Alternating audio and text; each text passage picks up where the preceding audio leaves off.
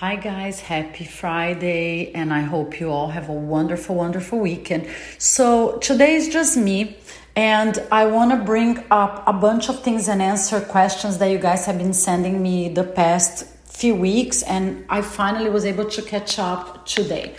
First things first, um, a lot of you ask me, Oh my god, you've been talking so much about sex the past episodes, da da da da. Well, Yes, because this podcast is about dating, relationships, and sex. Because I think we all agree, or almost all of us agree, that sex is a huge part of any healthy and good dating or a relationship. I would hope that all of you in relationships are having amazing sex, and I would hope all of you out there trying to date are gonna have amazing sex. I personally, I think I've said that here before, I don't wanna be in any kind of relationship unless I have amazing chemistry and a good, healthy sexual life with my partner. I started telling you guys the story about my husband. A lot of you that know me know I was married for 14 years. He died in uh, 2018. And my podcast started after he died. It started more like a, a blog.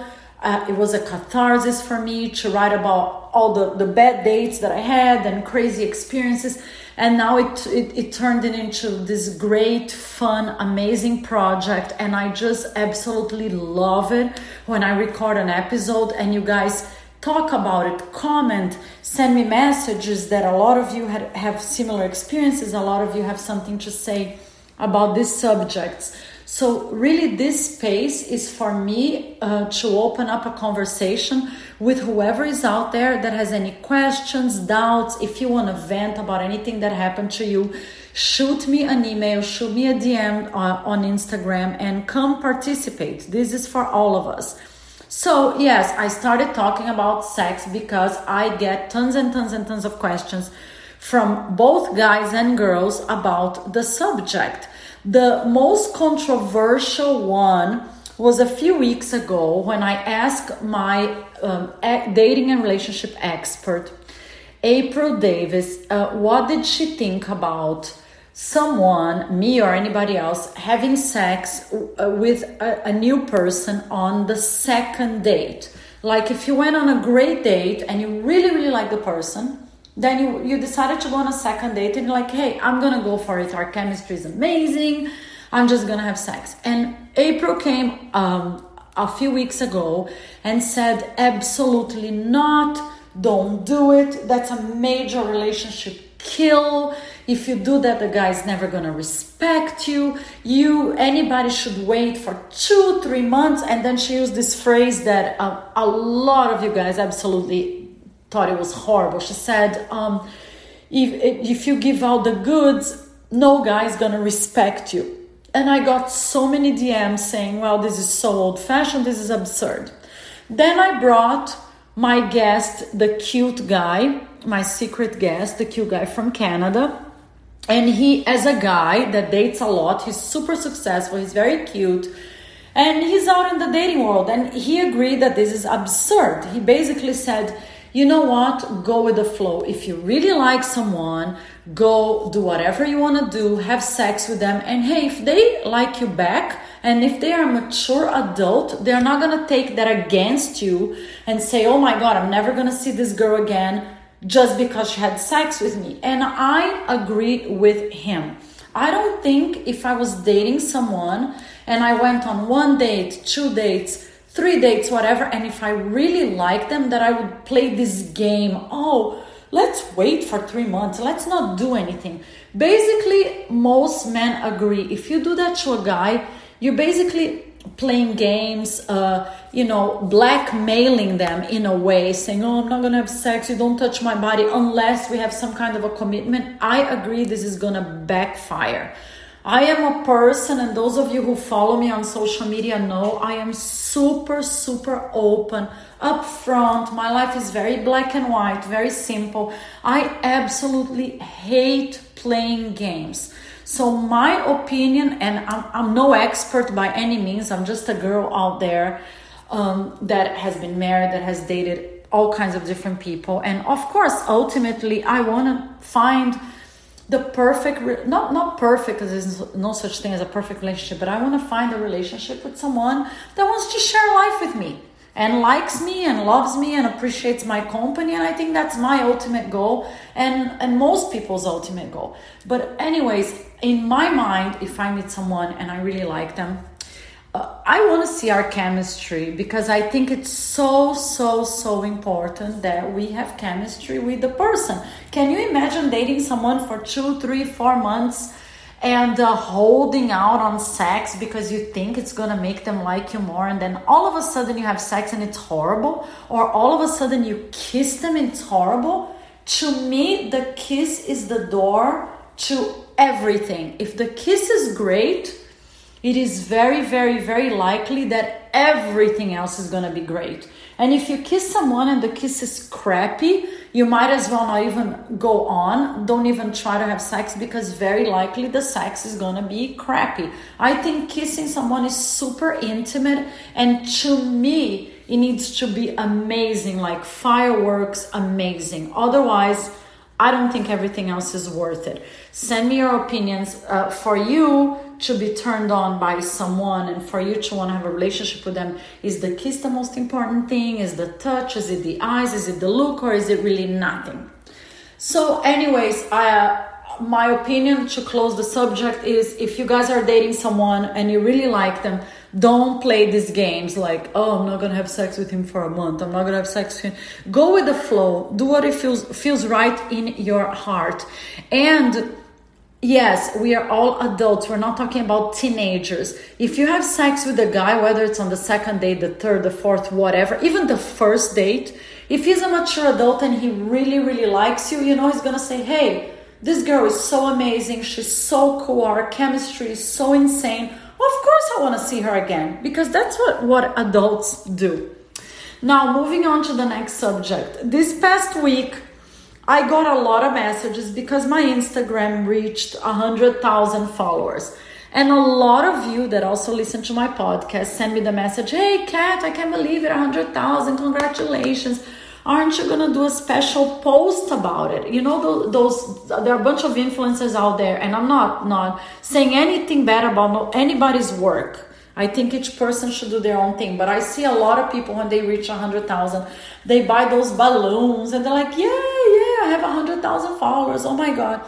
So my answer to all of you that have been writing is, I am going to, to do a post about it, but my post is going to be a little bit different because this is how I feel about this. I don't really think 100,000 followers mean anything. I don't think 70,000 mean anything. I don't think a million mean anything.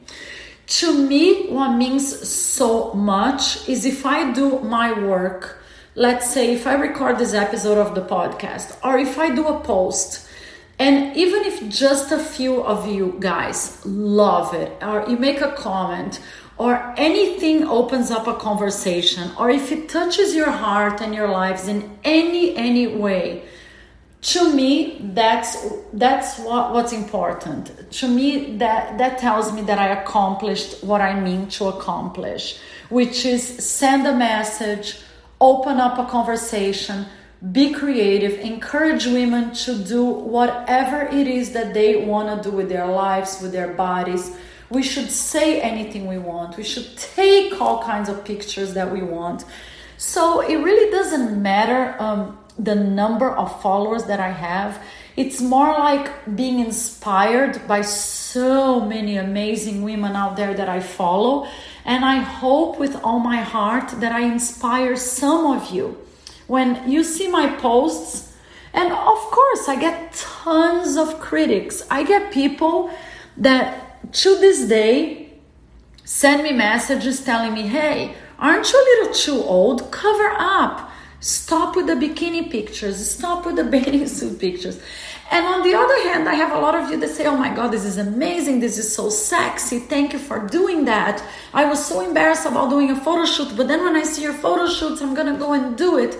And I think it's all about that. It's all about empowering women, it's all about empowering girls to just be brave and do your work.